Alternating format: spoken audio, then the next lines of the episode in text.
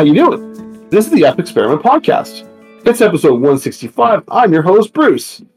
Hey, and I'm Peter, and we are the Epic Experiment, talking all things Magic the Gathering today.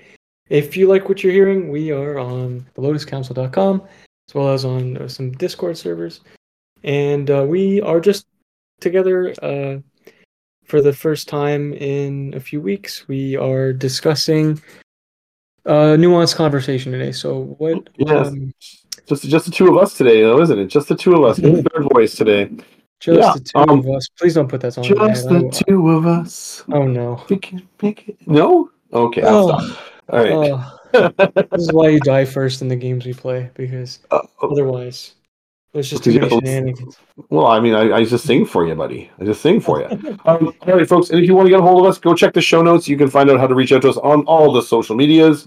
We'd love to have you reach out to us. Tell us that you like my singing and want more of it. All right. So we're gonna start tonight with some garbage or great. Pete, are you ready? I'm always ready. Let's do it. All right. Up first, we got Tomik Wielder of Law. As is my way, I like to find new cards that I think are sweet. And Tomik is pretty cool. So Tomik is a one white black for a two four flying human advisor, and he's got affinity for planeswalkers, and he has flying and vigilance. And then whenever an opponent attacks with creatures, if two or more of those creatures are attacking you and or planeswalkers you control, that opponent loses three life, and you draw a card. Pete, what do you think? This card's new and kind of spicy. Uh, well, I don't really care about this card. I I think it's gonna. I think it's gonna be. Yeah, I think it's gonna be like a dollar or like maybe two dollars in I coming. don't think be very. I agree with you. I don't think it's gonna be expensive. I think this card. Plays into- Oh, oh, oh, oh. Okay, Pete's gonna tell me I'm an idiot now. Okay. No, no, no, no, no, no, no. I just, I, I like that they're trying to do some things with like affinity or whatever. They're bringing that back because, uh, black and white historically their planeswalkers are super impactful already. I, I think this this card is meant to be a very political commander card, but in terms of one on one, it's probably not that good. But then in Commander, I feel like I don't see the appeal when when there are other cards that punish your opponents for being greedy. But it doesn't it doesn't uh, promote combat is what I'm trying to say. Like as a card, I feel like you could easily just solo somebody with a creature that's larger than this thing and punch it or kill it with with a removal spell. So it doesn't like at least uh, Mang- Mangara the diplomat had more uh like political avenue. This just doesn't seem that good to me. As Okay. A, as a statted creature. Okay. Well, I think you're you're out to lunch a little. So I think this is okay. Really? So three mana for a two four flyer, I think, is a really good rate for a card. Um, the and what does it for me is the vigilance. Like the vigilance, the fact that you can play this on on offense and play this on defense is really appealing. Um, the affinity piece, I don't think is actually pertinent outside of outside of one on one constructed formats. I think where you might be able to resolve a a, a Kaya or some other like inexpensive like an like an Elsbeth or something like that. Like I don't think that's really going to impact the way we do in Commander because I don't think Planeswalkers see a lot of play in Commander. What I do think this is good because this is like this is going to force your opponents to decide: Do I want to like ta attack this person with more than two creatures and have them draw cards and me, me lose life, or do I want to like limit the damage I'm going to take from that attack elsewhere? So, so it kind of is a cross between like Crawl Space and Asperius um, from That's. That is a stretch. I don't think so. I The fact that it returns, disagree. the fact that this return can return you a card, and the fact that this is forces your opponent to decide they're going to want to try and attack with more than one creature. Like I think this is actually going to make people really think about it. You put this in a Kambal list or some list that's going to already be taxing those sorts of resources. This sort of deck, this sort of card is going to play really well in that sort of scenario and make your opponents the, the task of having to fight through so- multiple Yeah. stack things is going to be really, really impactful. So I I disagree because like a tokens player or someone who's going wide anyway, they don't really care. Like if I have three five fives and I swing it at you, and you get to ping me for three, and you draw a card. First, like if you just draw a dead card, you can't react to me anyway. That you, you okay, great. You get an extra card in your hand, but at that point, like if if I'm playing a deck that's supposed to just attack every turn, I don't care what you're doing uh, to react with my board as long as you don't board wipe me. I know it might draw you into the board wipe, but at that point, like Mango Mangara has been a split card for me because there are certain times where it works really well, but that's only because they cast their second spell each turn. Yeah. But this but this card is so restrictive where like a lot of players they don't they're very hesitant to attack sometimes anyway. Again, what I'm Yeah, trying to say is That's, like what- I- that's, that's what I see. That's what I want to. I want to further that and further disincentivize them. you want to disincentivize players more to attack to not attack. Yeah, yeah. And like, so the I get, deck I has. get uh, that, but I just I don't think it matters because of the sort of the way oh like man, the going wide is. I know, and I hope you played against me, so I, you prove me wrong. But like, I guess then um, that's just where where I'm at at this point. oh man. I think I yeah. I think this is going to further disincentivize people wanting to attack. And you're right. I think a lot of people are very tentative to attack now already. And when you put this in conjunction with other pieces that are going to make it difficult or challenging for people to want to, to get into the red zone, then you're going to slow down the pace of play. This is exactly what the Orzhov player wants. The Orzhov player wants to slow down the pace of play because, generally speaking, the or- Orzhov deck is going to struggle to match resource for resource with decks, particularly blue decks. So you're going to get Tomik there to help gum it up. Gum, is going to slow things down. Like for force opponents to, I mean, Mangara plays in that too. Like they gonna, it's like there's they're they're soft stacked pieces that that I think are the sort of where I think I want to take my play because what it does is it forces my opponents to make choices. So they still have agency over their play in the game, but then forces them to make the decision: Do I want to provide additional resources to the- an Orzhov player, or do I want to not and but like limit my my board development, limit my game plan uh, until such time as I be sure that. And either way, like you're giving me the Orzhov player more resources, or you're give or you're slowing down your own game rate, which I I think in either scenario plays into the hands of an Orzhov deck far more uh, far more clearly than it would most other strategies. So that's wh- why I'm looking at Tomik. I'm like, this looks appealing, and then the fact that it is already has visuals and, is a, and has evasion that you can start chipping in at people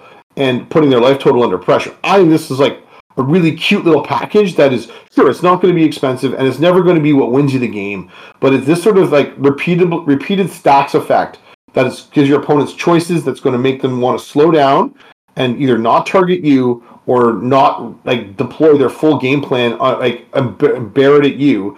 And it's not as oppressive as playing like playing a ghostly prison or a sphere of safety because those can like those literally draw huge amounts of hate because they stop it stop you dead in your tracks. So i like tomik. I think it's a really interesting tool that people are gonna like and i think a lot of people are gonna I'm play just- it and find it I'm just- underwhelming like you said.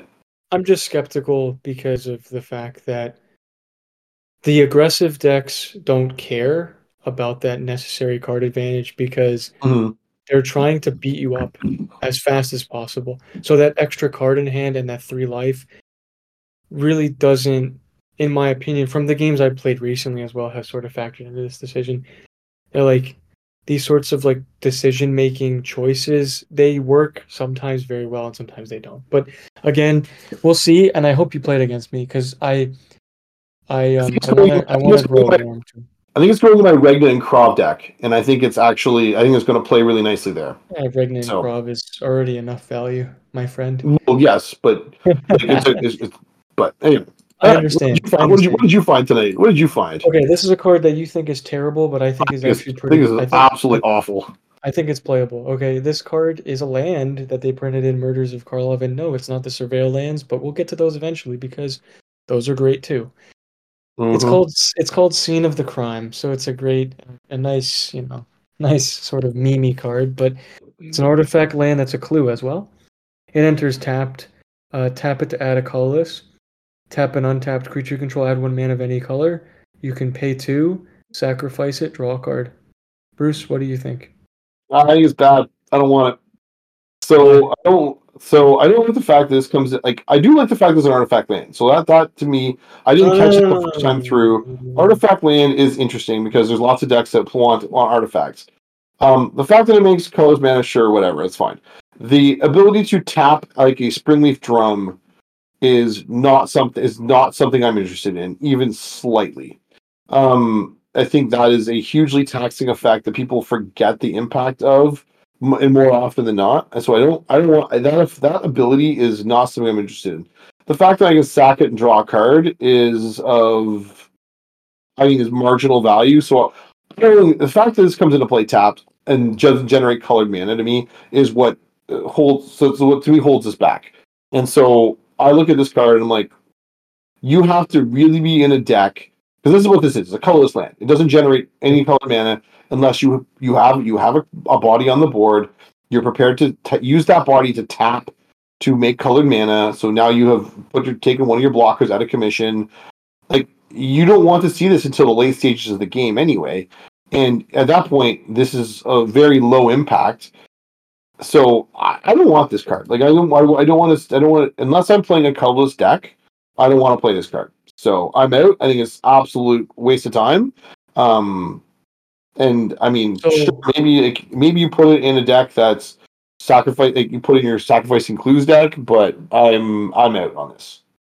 I, I think it's it's more applicable for decks that need a little bit more card advantage that historically are unable to get it, or they can leverage uh, sacrificing that card for a greater payoff, like Daretti, for example. Right, Daretti, mono red, sack it. You can pull back something expensive.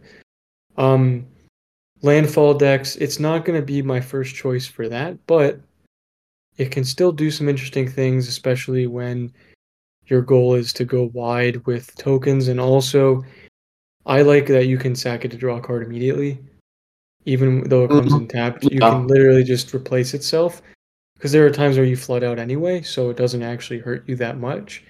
So it's basically two mana draw card. Yeah. Again, it's about how we look because this is both of these cards that we mentioned tonight or today is like it's how you look at a card in a vacuum for its potential versus like its flexibility. So we're gonna get into that later in the show Mhm. is what we're talking about, but I would put this in a mono red deck and try it out and see what happens because I need one extra card in my hand to be able to do something. Granted, Yeah. granted like like i've slowly started to think about that a little bit more with mono white or white uh command like card decks that don't really have blue or green or even black to get some of that card advantage in a creative way it's also hard to respond to as a card where like they can people are probably not going to stifle this effect Mm. Yeah, no, they're not gonna say well, this effect. This effect. I'm like looking at it. I'm like, like wh- what? Like, I would look at the, the artifact land type on this puts it like to my mind, um, in a deck that wants art as heavy on artifacts. So I'm thinking like a Breya or like some of those transformer, some of the transformers again. I was thinking like, would Megatron want this? Would Optimus want this? But the fact that it comes into play, like those are three colored decks. Breya is four colored. Like okay, so you don't really want it there. So you're putting in like Brudiclad maybe. Like Brudiclad might be a place where you want heavy artifact themes, or I just Eh, this I works with voltaic key this works with a lot of those uh, artifacts that untap a target artifact as well yeah, Um, there's just okay, Yeah. like it's one of those things where because it's a dual type as well, it, it gives some sort of flexibility. You can get tutored with Urza Saga as well if needed. So like, I don't know. I think again, uh, it's sneaky. It's kind of like uh, holdout settlement, those old lands where they used to tap them for mana for particular reasons, or you tap your Magda to make a treasure, or um, you tap Arc Archelos, that turtle, to tap everything that comes into play tapped. So like yeah. again, I don't know. I think it's neat. I think it's very neat.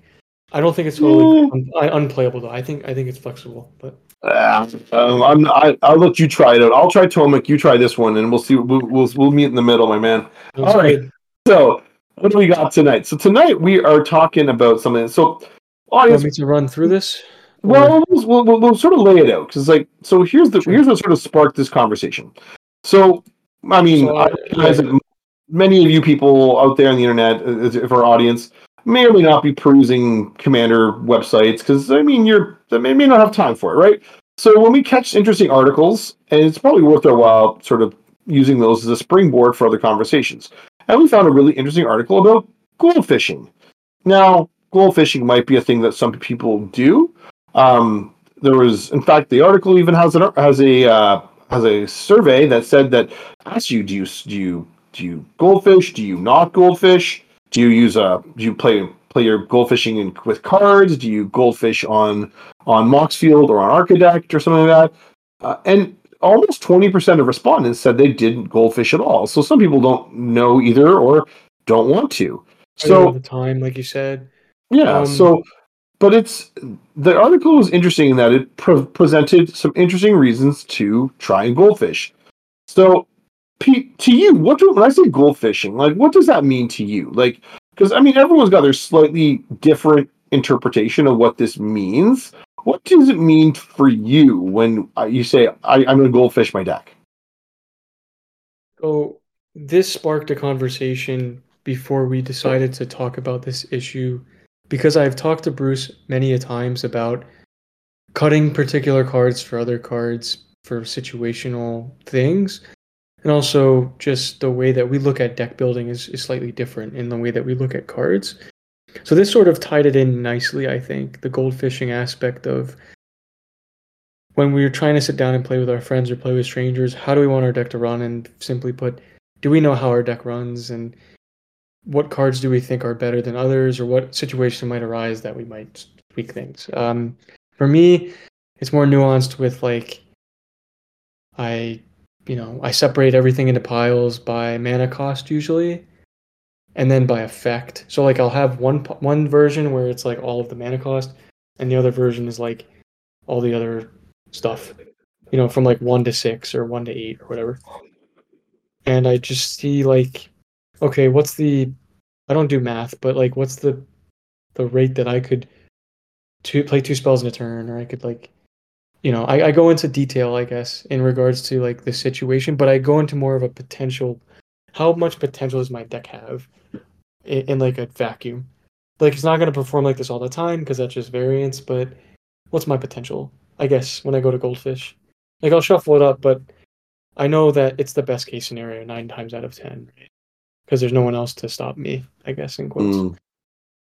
How about you? I mean, you know, it's it's interesting. Well, I mean, like mine's similar. Like where I'm looking at to see, and I'm looking to see a, a couple of different things when I'm sitting down to goldfish. For starters, one of the things I'm looking at is uh, increasingly I'm looking at what my opening seven looks like and projecting out what um, are my first four turns are going to look like. Which this is like which is based off of like our conversation around mulliganing. So I'm finding now when I'm when I'm looking at my goldfishing, I'm looking at my opening hand. Like, what does this mean? You know, turn like four turns down the table from now with just these cards. If I draw draw nothing else, so that's the first you know point of reference. Like, what does this? What does an, a good opening hand look like? Um, then the next piece I'm looking at is as I'm playing, like, what does it mean? Like, how quickly can I get my my engines going? Whether it's ramping or um, other such like whatever other value engine I'm looking to build into the deck. I'll give you a great example. Like the other day, I I've been tinkering with my Slogurk, the Overslime deck, and I was looking at how quickly can I ramp towards putting a critical mass of lands on the battlefield before I deploy Slogurk because I want them on the table and so I can start dumping lands in my bin, but I don't there's a balancing act to be done there, right? Like Yeah, so Bruce, so like when I do it, right? Like say yeah. Rutz, Rutstein, for example, super variant, right? I look at it as like each turn will impact my next turn in right. this particular game.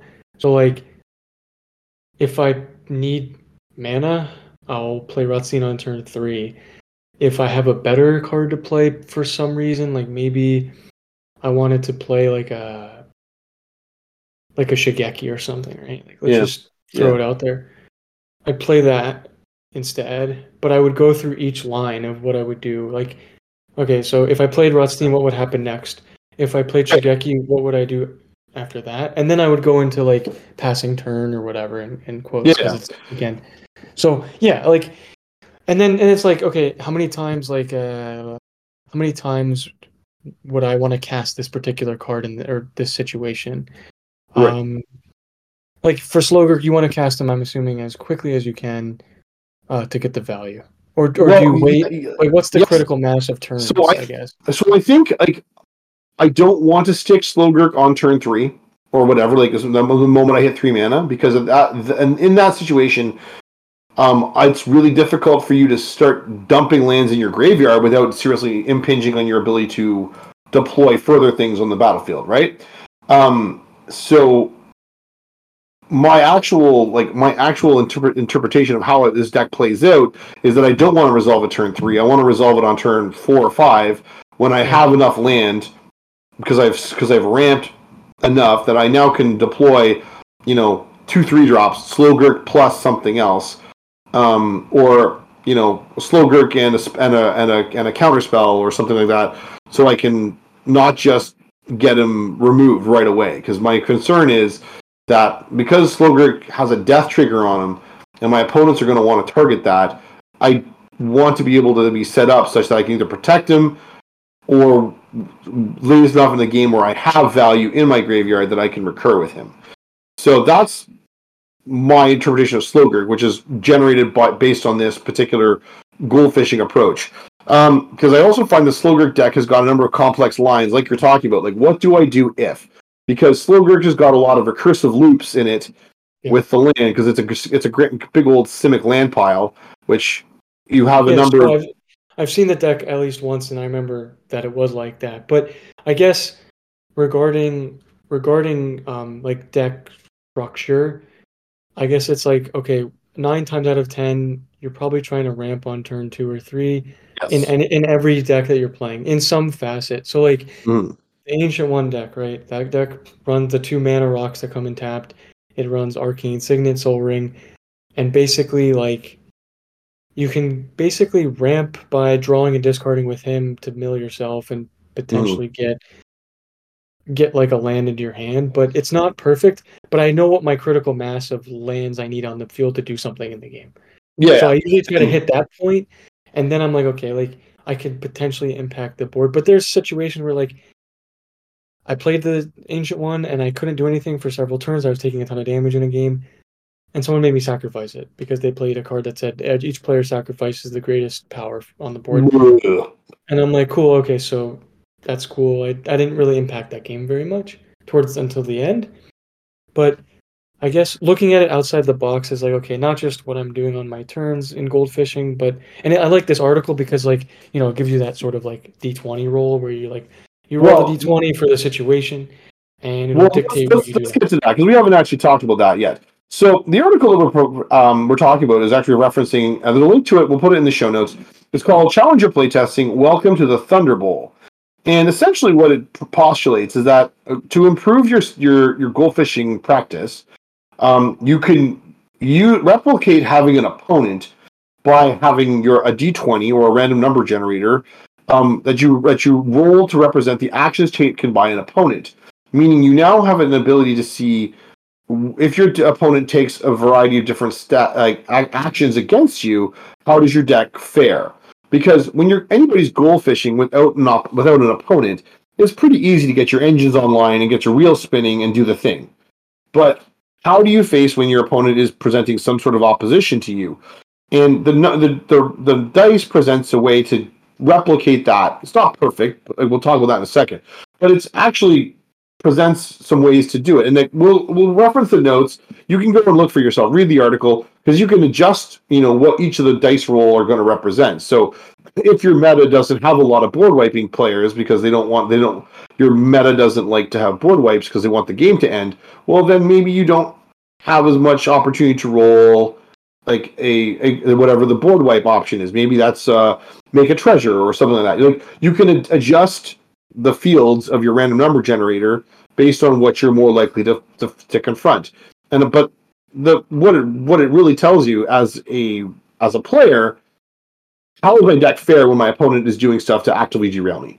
And that I think takes our playtesting and our gold fishing from being useful, which is what it was to, to okay, I'm like, how uh, does this make sense? Does my curve work? blah blah blah blah blah. Now you can see, okay, in the face of opposition, what is my does the interaction I work make sense? Does my am, am I able to rebuild if I get blood wiped? Does what happens if my spell gets countered? What happens if my if I take some damage? My life total's under pressure. Can I still deploy yeah. all my game threats? So I think I think simply put as well, like as a caveat, when I look at this, because these questions obviously come up in in our minds when we're looking at our deck in a vacuum, because you know, like you're playing basically by yourself to test the deck.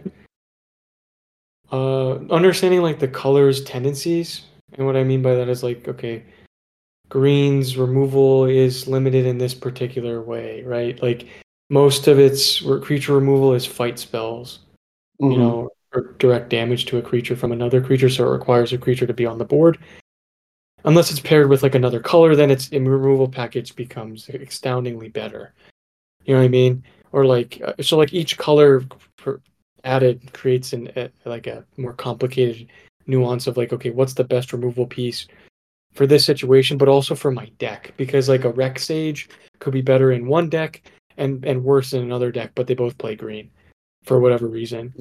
Um, yes. Right. And, and we've talked about this before in, in just with our just talking as as we do because we like to hang out sometimes and just chat uh, about whatever we've been doing when in our, in our personal lives. But um, I think this can give you a, a like a better understanding this die roll situation of like okay what are the tendencies of my colors working together or working in tangent or do they work opposite of each other weirdly enough because that does happen with some mm-hmm. of these uh, with some of these guilds right um, my my favorite example would be like green and white, where it's like green is meant to go fat and big and tall, and white's supposed to go wide. But when you put them together, either they they one takes the place of the other one. You know what I mean? Like you either make a huge creature that's like a 2020 or you make 2020 sorry, you make 21 ones or something.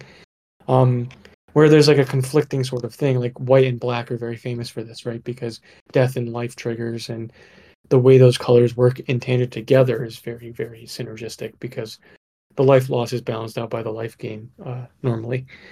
Mm, um, yeah. So like like looking at the like the way I was able to grasp like gold fishing on my own is like the tendency of red's weaknesses versus its strengths. For example, are like red is very explosive turns, but also it lacks the card advantage sometimes to actually get there. So you have to figure out that balance in that particular color um, so like when I'm goldfishing a red deck, I look at like, okay, what are the other colors I'm playing? If I don't have any, then it's easy to understand that I don't have any. Um, and these are my restrictions. And I think that'll also help, right? Because if we're looking at like what our opponents are doing, we should also look at like what are our limitations and what are our strengths and potential. And that's how I look at goldfishing as well. Is like, right. what is the potential of these colors to work the way they're supposed to work for this particular deck I built? So for Slogurk, if we go back to that example, um, ideally you're, you're Simic, so you got a lot of opportunity to ramp and also uh, protect your stuff with counter spells or mm-hmm. bounce effects of some sort, or um, you know, like Slogurk itself isn't as a value piece, so it's it's easy to understand like what you're trying to do in, in a vacuum. But everybody can build it differently. It just the tendency becomes like, okay, you're not you're probably not going to play artifact ramp because there's no need to because you have no. 75 ways to do it in two and three mana and one mana. yeah. You know what I mean? So, like, yeah. That's the other thing I like uh, about gold fishing is thinking about okay, do I really understand what these colors do together or separately? Um, right. Yeah. And that'll give more of a basis. But anyway, I don't want to digress too much. Um, regarding these die rolls, though, I really like that it takes into consideration all the avenues of what you could potentially find um, in a standard game, right? Like uh, you have multiple d20 rolls for combat, but it would be very it would take a lot of time. But you could go through each phase and you could roll a d20 and see what happens for your you and for your opponent. Um, and then you could adjust it depending on like maybe you put in a commander you know a lot of stacks pieces in that in that commander deck that your buddy plays so you could figure out okay what are the chances i have to resolve this spell or something um, but what do you think, Bruce? I mean, I don't want to go hmm. too in the weeds with this, but I figured my mindset is about potential rather than being flexible. I like to look at like the deck as a whole with the colors as how they work together. Right. Okay. So yeah. So I mean, I guess when I look at gold, this gold fishing, and now with the presenting like uh, the options with the of the R8 random number generator, like the to replicate an opponent, um, I increasingly I I think my I bring an older mindset, which I think is emblematic of what happened when I started playing Commander um, in 2014, with the fact that essentially you were walking into a situation where um, you didn't know what you were going to confront, and you needed to try and have as many tools in your toolbox to try and address it. And that's why you started having modal cards um, that were, you know, in, included in decks to try and um, try and give you an opportunity to respond to stuff. So, the card that always comes to mind is the card Dawn to Dusk, which is two Yeah, white, white mana, yeah. sorcery, and it return target enchantment card from your graveyard to your hand, or destroy target enchantment. So, if your key piece gets killed, you can get it back. If it doesn't, you can go kill theirs. And that sort of flexible card was something that I was I valued quite highly uh, in my in, in early on in my deck building career, and I still do value that quite significantly when I am building my decks. Um, and so I think one of the reasons I end up perhaps running decks that are maybe not as explosive is because I have these flexible tools that are not as potent as they could be if I was just going for the the like right right pulled right to the wall with my strategy. I'm Right. playing cards like a I, I can think of my Daghatar deck. There's a Dromoka's command in there, which is yeah, it's got the ability to put a plus one plus one counter on it somebody, which is essentially what the deck wants to do. But it's got a lot of other modes on it too that allow me to like answer a variety of different threats Oh, Bruce. instead instead of like Yeah. just putting in something that synergizes with what my deck is supposing to do and go right to the wall like go 100 miles an hour at it so I Anyway, love modal spells too. It's more so just I look at it as like I don't want any dead options for what my deck has yeah yeah as well. So it is it's tough, right? It's a tough judgment call, really, um, regarding like playing these cards that give you a few different avenues when you could probably play instead of playing uh, the the command, you could play a two drop that does something else, but it might impact your deck in some way. I guess. Uh, yeah like I don't know. It's not necessarily that intuitive because again, it's it's your personal preference when it comes yeah no and so i mean i, I can look in my look through my decks particularly my older decks because many of them are still intact and i can see that older mindset still impacting the way i look at i look at a deck construction and i think i haven't quite reconciled that so many of the new creatures that have been pr- printed and i would say printed since well, at least War of the Spark. War of the Spark was when I really felt like the creatures took and went went a notch above and beyond what we used to be dealing with, and um, you know, and and some of the consequently also some of the other spells, I find the modal capacity on some of them were is much less interesting than it once was. So we go down the list, like like you look at through many of these cards, like printed in this newest set, like there's cards that have tons of abilities and way more and way more capacity to be impactful. And I'm like, well, maybe this playing creatures now that offers you the same flexibility. Like when you look at that, well, the Ertai from Dominaria Remaster, sorry, sorry, Dominaria United, like Ertai is an excellent card. Like doesn't matter, like it Yeah, it hits a lot of different things. It also is in blue black, which sort of needs that it, uh, like a blocker early. It needs a blocker Yeah. early usually to, Yeah, to, and- to stabilize. and it's a body like it's a spell like effect on a body like so like reclamation sage is like sort of the old standard like oh look at that like it kills a it kill it's like a naturalize on a body. But like ertai is just one example. You get things like um like uh, glissa the three mana glissa from New one, yeah, from from Yeah. aftermath, is it or? No that's a five mana Another one machine? from yeah whatever. The three mana one i thing is really yeah. good. It is Yeah, I super good, and it's like it's a it's a pretty wicked card that like if you can like restrict this, it's a it's a disenchant and it's a card draw and it's a it wipes off planeswalkers because it eats all their all their counters off stuff. Like it's just really good. Um, you know, you get this and other creatures that are coming out like sort of have these modal abilities now that you know make it harder to justify playing flexible spells, but I still find myself inter- like leaning into this into into playing synergist like into spells that answer a variety a wide variety of things instead of just clamping down and saying, okay, no, here's my strategy. This is what I want to do. It's interesting when I look at new decks that I've built, and you can see how much more streamlined some of them are. And I'll use the example of Optimus Prime. My Optimus Prime deck leans into that plus one plus one counter theme. Like it's that's what it's doing. And the number of threats that I want to like the number of flexible spells I have is way down compared to another deck I have in the same color combination where where it's far more spell intensive and uh, it just it, it's just it's anyway, interesting so, like- interesting dichotomy. It reminds me of like these decks you see online where they sequester things in different piles. So you've got your lands, you've got your, your utility or your ramp pieces or whatever, and then they have like I don't know. Some people go very in detail. They go like, okay, this is my removal package. This is my my creature utility, whatever. This is the purpose for this. Blah blah. I think if you really understand the the nuances of your deck, then you flip that coin. Um, it, it- this is the debate we're always going to have, right? Because you're never going to get to a point where you have all of the perfect removal and all of the perfect Mm, synergy, yeah. right? And like even those five color decks that have a- access to everything, they still have to sacrifice like some of that for, um, you know, like you have to sacrifice like good cards for things You do. to make your. Absolutely.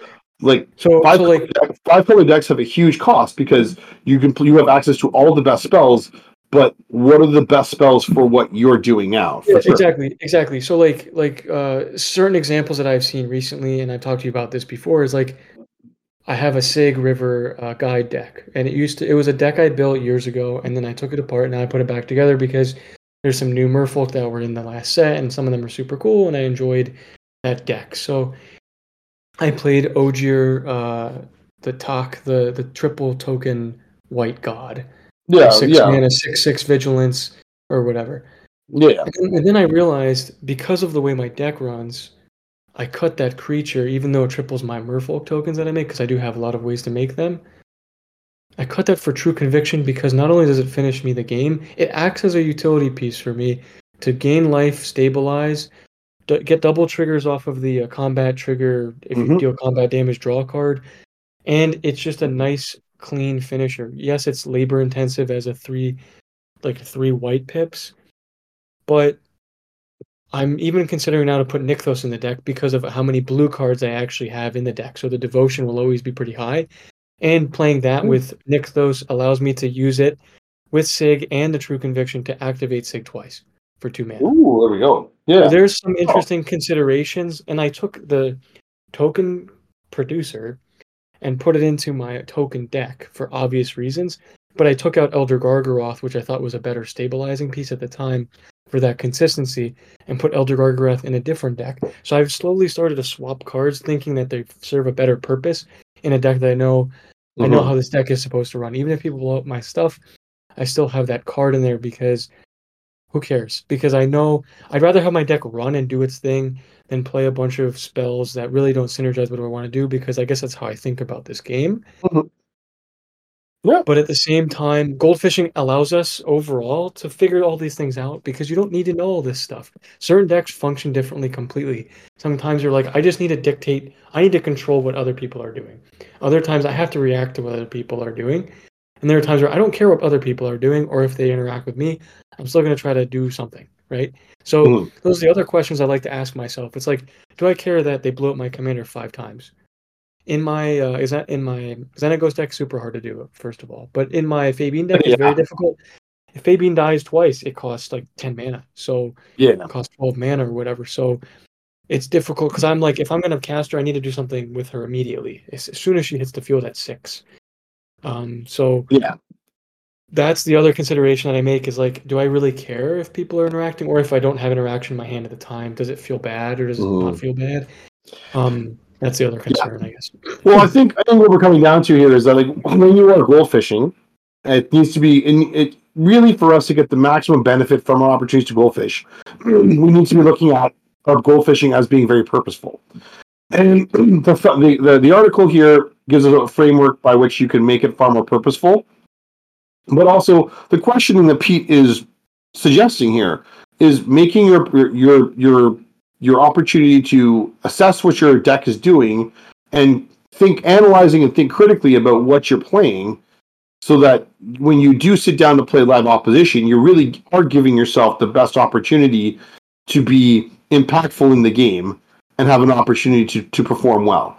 We don't always need to win and that's fine but you know it's more it's more fun to have been in the game and to be an active participant than having been on the sidelines watching everybody else play cool cards, and you're like, well, my deck stinks the big one. So this presents a really meaningful way to get good practice and intentional assessment out of your deck without needing to go and play live opposition and find out for yourself, oh, my deck actually is rotten. So gold fishing is re- I think is actually very important and needs to be done with a much more deliberate eye towards watching It what you're doing.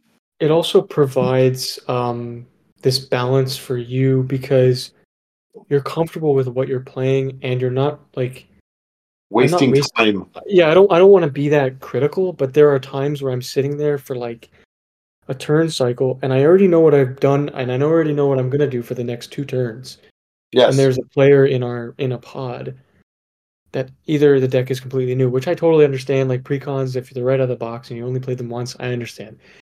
And if you don't have the time to goldfish that's fine too but at least know what you're getting yourself into. You know what i mean? With Yeah. the triggers especially if you have a ton of whenever this etbs or when this thing dies or like like Rustin is very nuanced uh Slogurk is very nuanced with a lot of things are moving parts. It's like a big puzzle. You put the puzzle Mhm. together uh, and there's just a lot of there's a lot of stuff going on Pete, Pete, now I can't believe I did that. edit out the I can't believe I did that. All right, all right. So, so let's just cut that whole thing. Um, No, we're not. it's been, it's been stop. It's it's been a long it's been a long week. I've had a stressful week, so it's good to talk magic with you. And this is this this very much excites me, and um, I like when like people are playing decks that they really love, and you can tell that they pr- they practiced in quotes because like they know they love that deck so much that they played it a few hundred times and they know exactly what they're going to try to do every time. It's fun to see that happen because you can tell like the amount of thought process the amount of sort of overall uh, instinct that they have with this particular deck. So I- i'm impressed when people get into that mindset. Um, and it prevents me from getting annoyed when they don't know what the deck is supposed to do. Like if they just goldfished, sorry, not goldfish, if they proxied and printed out a deck from EDHREC, which is not a crime in itself, but like a four like a four color Atraxa with all of the good cards in it, all of the good Yeah. cards, where you're like the dude played Rhystic Study on turn three, Smothering Tithe on turn four, you know what I mean, fast mana like early in the game, and played like all of the board wipes in those four colors then you're just like then you're just like this isn't a deck. This is just you playing all of the good cards.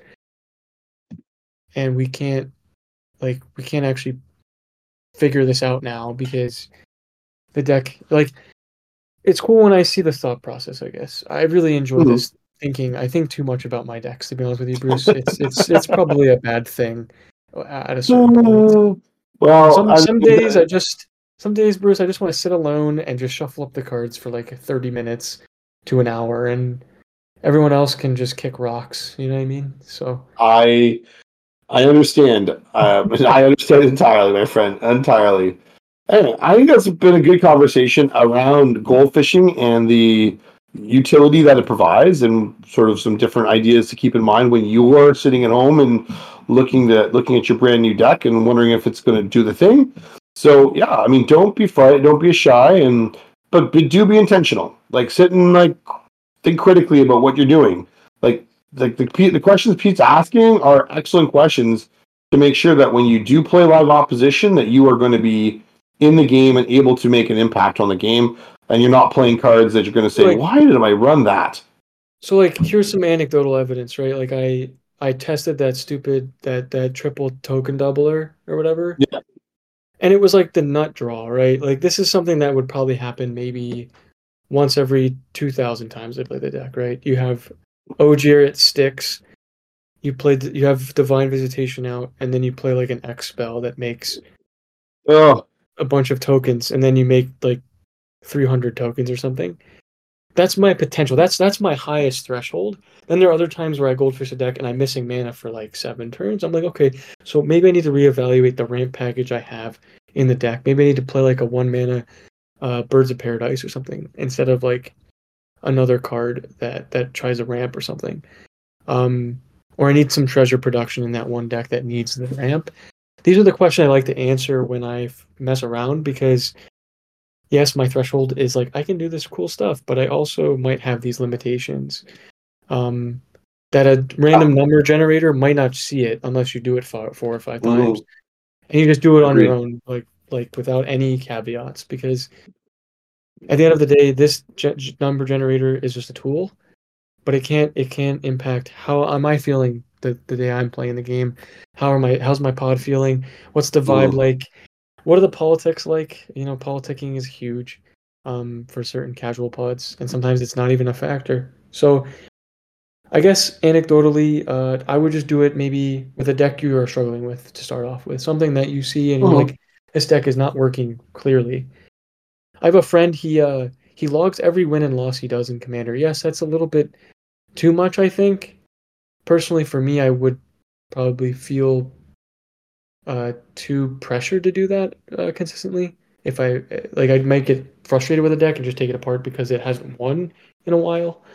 Um, but I do like that his the premise is really he's actively updating things and looking at his deck as a whole and with all the moving parts in it as like a big puzzle based Mhm. on the wins and losses based on his experience based on everything else the deck is supposed to do um he's really looking at it in a, in a very nuanced way so i think it's it you can't go wrong you know what i mean you can't go wrong with that level of, of insight you don't want to waste your time right so No, no one wants to waste, waste their time. So that's I think is uh, is actually really really important. So that you know when you do sit down, you're not wasting your time on everyone else's. So um, it's got some real real applicability there, and things that we would encourage our audience out there to go and look at.